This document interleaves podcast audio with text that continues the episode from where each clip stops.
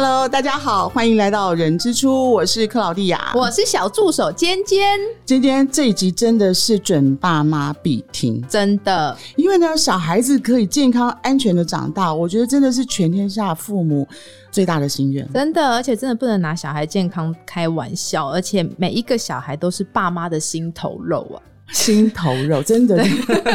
所以呢，我们今天特别特别邀请到台北长庚小儿科主任陈少文医师。陈医师他是专长在新生儿科，来为我们帮所有的新手爸妈解惑一下。欢迎陈医师，欢迎，是主持人好，小助手好，你好。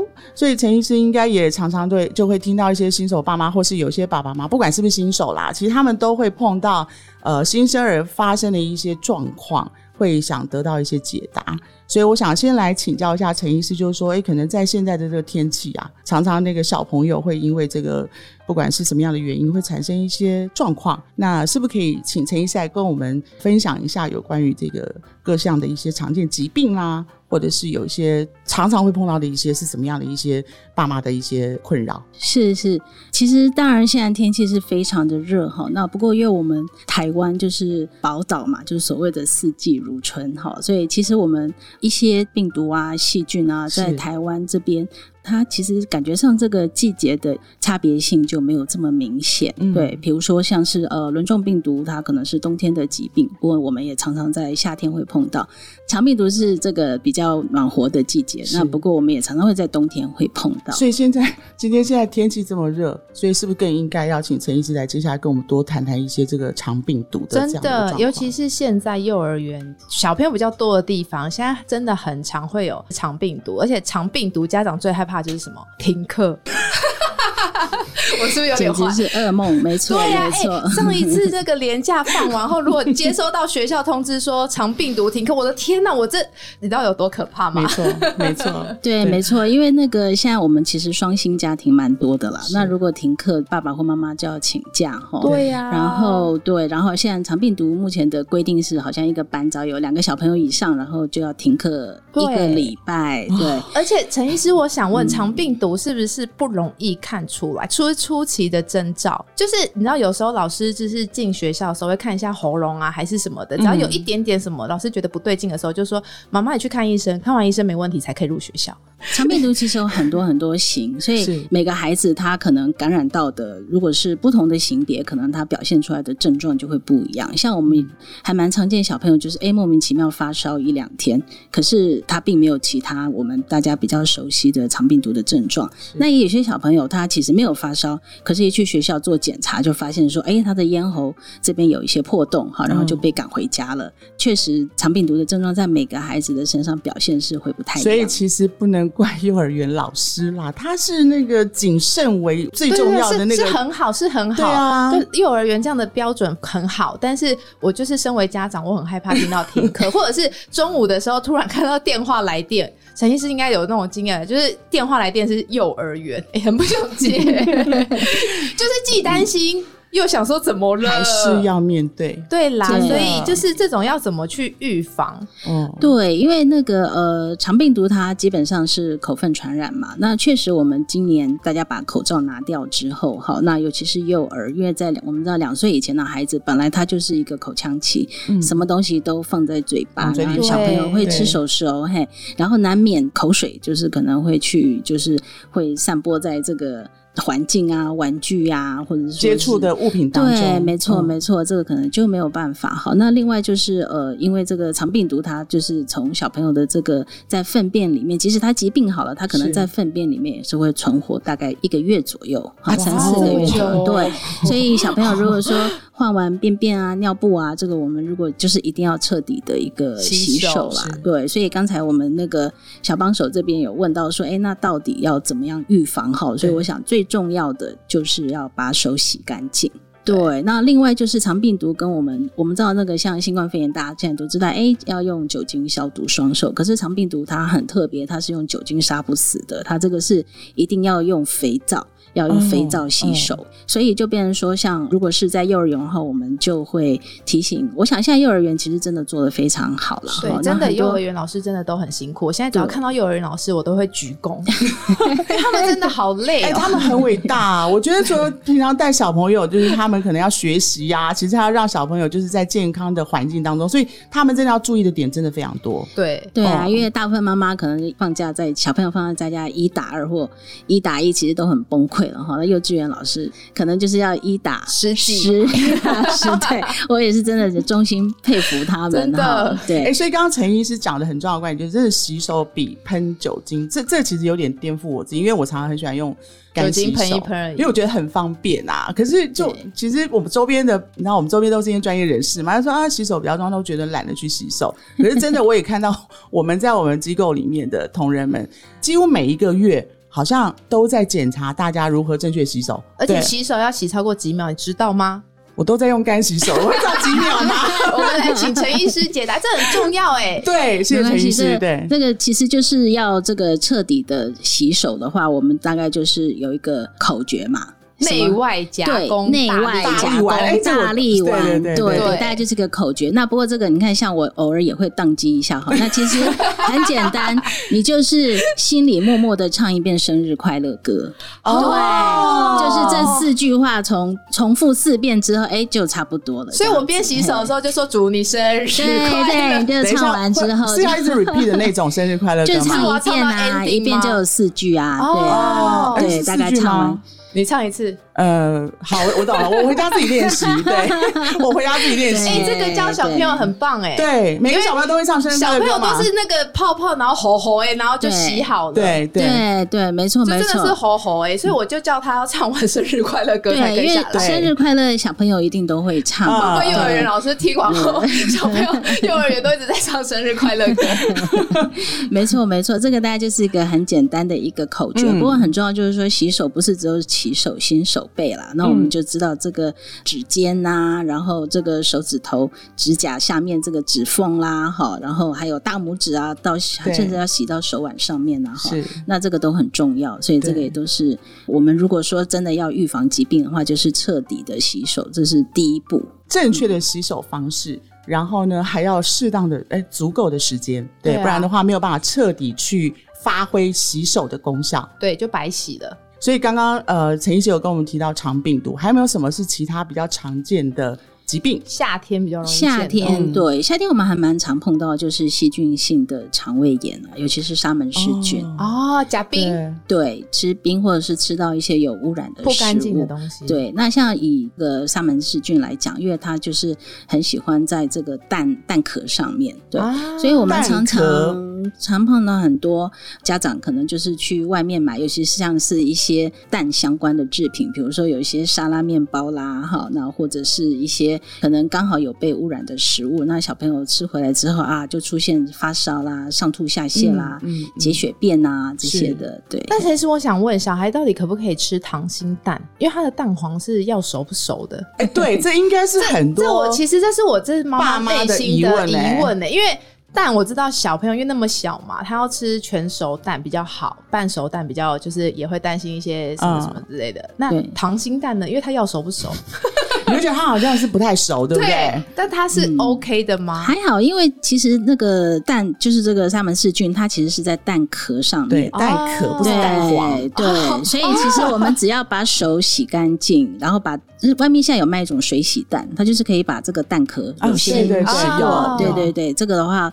应该是在细菌的数量上面就会少一点点，是。那当然我们也不能全部都怪鸡蛋啦，对，鸡蛋觉得我无辜，对，没错。其实我们有很多细菌性肠胃炎的孩子，那后来仔细的问一下，有的时候就是说，可能大人在处理小朋友的副食品的时候，他这个砧板，比如说生的肉跟熟的食物，它没有分开来，对，就变成说，哎，这个砧板可能刚切完生肉，那可能在清洗，可能没有很干净的情况之下，有缝隙，对，有一些缝隙啊。又把小朋友的熟食拿上去做一个处理，那有的时候没洗干净。对对对对对，没错没错。爸爸妈妈不要自己就常常用手去帮小孩扒那个食物，然后给他喂进去，对不对？哦，对，禁忌是不是？对。对，没错，没错，因为其实很多疾病就是也是会因为共识啊，就吃同样的食物，或者是用同样的餐具啊，哈、那这样或者是爸爸妈妈手没有洗干净，这些当然都是可能是传染的途径。对，因为毕竟小朋友他本身他的抵抗力还没有那么的成熟，所以大人们在做喂食啦，或者呃照顾他的生活起居，可能真的要特别注意一下。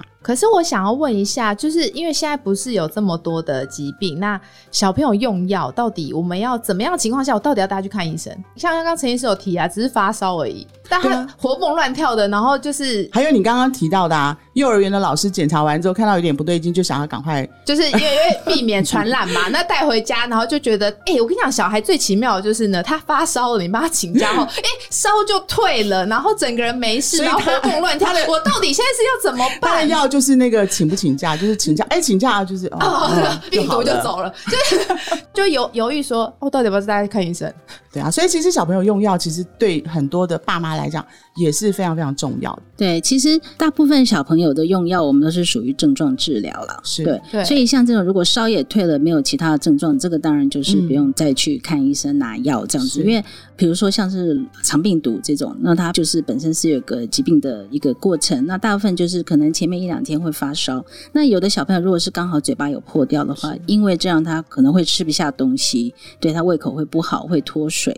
那这种情况的话，那确实就是有一些症状治疗的药物可以给小朋友使用。嗯对，不过症状治疗药物就是说有症状才吃。那很多家长以为说是不是这一罐药水一定要完全吃完？哈，那结果因为大部分的止痛药其实有一些退烧的成分，嗯结果小朋友没有发烧也继续吃，到时候就变成低体温了。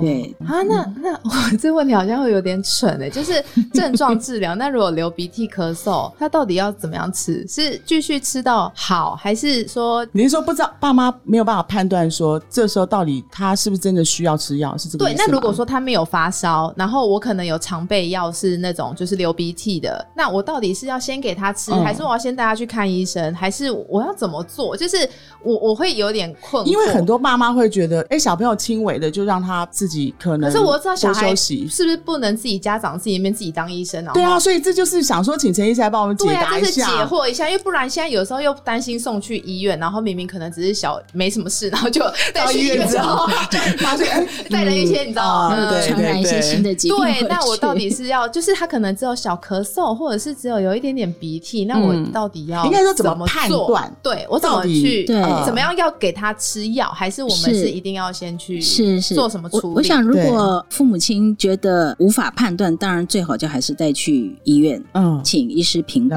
那医师评估之后，不是一定要吃药，对，嗯大概不是不是定要一定要吃药药，，对对嗯对，嘿，因为。刚才讲的流鼻涕或者是咳嗽，那我们通常开药的理由就是，比如说妈妈觉得说，哎，小朋友喝奶喝到一半会因为咳嗽把奶吐掉啦，或者说嗯他因为鼻塞流鼻水没有办法睡觉啦，嗯哈、那如果说像这样子影响到他的日常生活的一些状况的话，那我们就比较会开药。哦，对对对，就比较会开哎、药。这样很简单，能够判断哈。。对第一个是说小朋友什么时候该去看医生，就是爸妈不知道该不该看医生的时候就去看医生对，生，或者是他真的已经都在发烧了，你就不要犹豫，对就带他去对对，看医生。小朋友小朋友发烧其实是确实是一个警讯了所以我觉得爸爸妈妈针对小朋友的体温还是要特别的去注意。像我们刚刚讲，哎，肠病毒可能烧一到两天，可是如果说你第三天还在高烧，或者说你这三天他的烧是越烧越高，那这种情况当然，虽然我们知道它是肠病毒，嘿，可是这种情况最好还是到医院去看一下，因为所有的疾病，其实小朋友来讲，肠病毒啊，或者刚刚讲的细菌性的肠胃炎啊、轮状病毒这些，其实大部分小朋友就是有点类似，就是哎，好像轻微的症状，然后过了就好了。可是也有一些小朋友，他可能症状会进展，会变得比较严重。呃，肠病毒就有所谓的肠病毒重症，这种小朋友他除了高烧之外，他就会变得一直嗜睡啦、肌肉抽动啦，哈，那就是一种脑炎的表现了。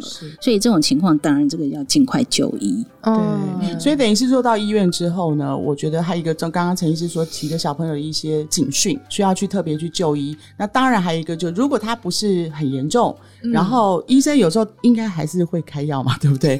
你那然后那但是陈医师刚刚意思说，其实还是可以看有症状再吃，不一定要一直把把这个药服完，应该是这样意思。应该是说，我们最主要就是要看小朋友他这个症状对他的日常生活的影响。对，有一个特别要提醒，就是说，假设我们今天去看了医师，然后医师诊断说小朋友，比如说有鼻窦炎啦，有中耳炎呐，那这种情况可能他的这个抗生素，抗生素他这是需要吃一个疗程，对，因为大人都要了，对对对，所以像这种情况就变成说，哎，不是，我觉得他好了，我就可以把它停掉。对，这个部分就必须要回诊啊，由医师来判断。是，所以有些的药，有些它是有一定的疗程，是不能够中间断掉，要完成这个疗程。那但是有些是真的是可以依症状决定服药的时间，应该是这样说嘛？对，我觉得今天这样讲，其实说真的也是真的解答了蛮多。爸妈对于这个小朋友到底生病有状况的时候，需不需要到医院去看诊这件事情，也做了一个很明确的提醒。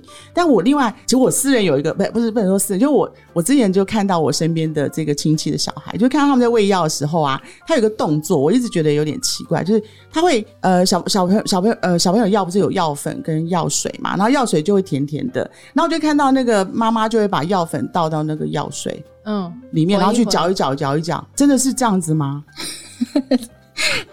对，对呀，不然他怎么吃？他不会，他不会吞药粉啊，那么小。对，其实他本来就配置好是要一起的，噻。呃，其实 大部分是吧？对，其实最安全的还是药水啦。对，因为这个药粉，除非说是家长自己带回家去磨药哈，或者说你去看的这个这个诊所，它是专门看小儿科的，也就是说，它的磨药机其实是不会混到其他大人的用药的话，那这个就就是没有问题的。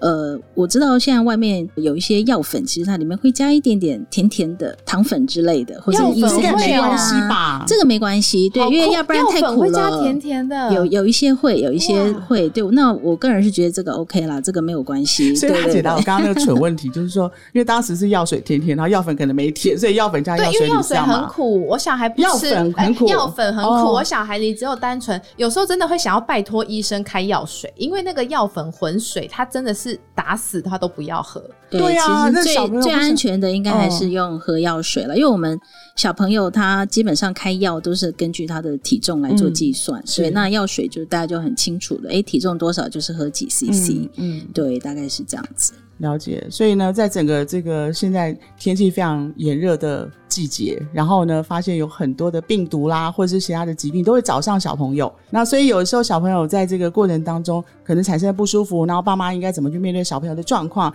那今天陈医师其实也为我们解答了很多这样的一个疑虑。所以今天还有什么问题想要我我想要问，我想要问，就是怎么样知道小孩吃了那个药的那些副作用的症状？我要到底怎么知道说他这个是他的人不舒服，还是是因为他吃了药而产生的不舒服？因为这对我来讲真的很。困惑就是，呃，我他可能吃了药，然后药的副作用写他会很兴奋，他到底是本人自己真的很兴奋，还是吃了药很兴？我都安慰自己说，因为是他刚，我老公说他怎么不是生病不舒服，怎么会兴奋成这样？他到底是不是？然后我就说，对，我就说算了算了，他人不舒服，应该是药的副作用。所以那这个到底要怎么样去判断吗？对啊，还是我真的就是安慰自己一下，我说他现在这么皮这么坏，就是因为病就病病好了，所以就兴奋了，对，就病病好了就不会兴奋了，是。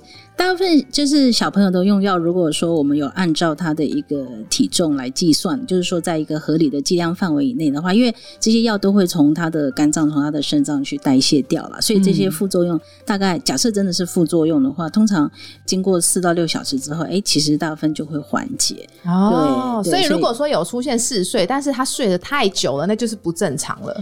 没错，就是如果超过四个小时，他还在睡，那就不丢啊，昏昏沉沉的这种。对，没错。那不过就是说，我们确实小朋友感冒会开到一些抗组织胺。对，那有一些抗组织胺就是会让小朋友比较容易好入睡，比较好睡，比较好睡。做妈妈的都懂，比较好睡，但是不会睡太多，很重要。就是变成说，他醒来的时候，他的精神是 OK 的哦。对他不会说睡到这样子，连都忘了。吃奶啊，喝尿尿啊，还吃饭啊，那那这个这样就要小心。所以爸妈就是有时候要相信一下自己的那个敏锐度，有时候觉得怪怪的，可能就对，没错。我我学生的时候，我们有一个很有名的小儿科医师，他就说，其实呢，爸爸妈妈其实对孩子的直觉这个是最重要的，所以他就告诫我们年轻的小儿科医师，他说，如果爸爸妈妈跟你说我的小孩看起来不一样，嗯就这三个字不一样，他说你就必须要特别警觉。嗯哦，对，不要你觉得没有什么不一样，可是爸爸妈妈跟你说不一样的时候，其实还是要特别小心。对，对因为爸爸妈妈还是最、嗯最密切的观察者。对，最对亲密的人，最了解小朋友的作息，然后状况有不一样的时候，就马上察觉出来。对，哎，所以我刚刚有想到，就是呃，陈医师最近因为我们那个 COVID nineteen 的那个确诊的这个个案有比较多一点，那可能很多的爸妈会觉得说，万一我的宝宝现在确诊了，我应该怎么对啊，去？怎么办？对啊，就是小宝宝、新生儿，那他真的有些状况，那我嗯到底要怎么样去处理，避免去错过那个黄金时刻？对对，COVID nineteen 其实它在我们儿童哈，那大部分看到都是轻症了。那尤其是嗯六个月内的新生儿哈，基本上很多只是因为爸爸妈妈验出来阳性，那顺便验一下，结果发现小孩子也是阳性。实我们机构里面也也会有碰到这样的状况，对对，确实是这样。那问题是就会很担心嘛。对对对，所以我觉得其实最好的方法，当然还是就是大人做好保护，包括大人自己去接种疫苗。所以嗯那小朋友满六个月以后，现在也都有疫苗可以接种嗯啊、哦所以这个是预防还是最好的一个方法了。那至于其他的，我我觉得就是刚刚我们都讲到了吼，对叫发烧、持续发烧、不吃不喝啊、嗜睡啊，有这种状况，就是赶快送医。嗯，就是说，如果假设真的是 COVID nineteen 的话，确诊的话，其实我觉得按照医生的指引，或者是观察宝宝的状况，嗯其实这些都不用太过的担忧。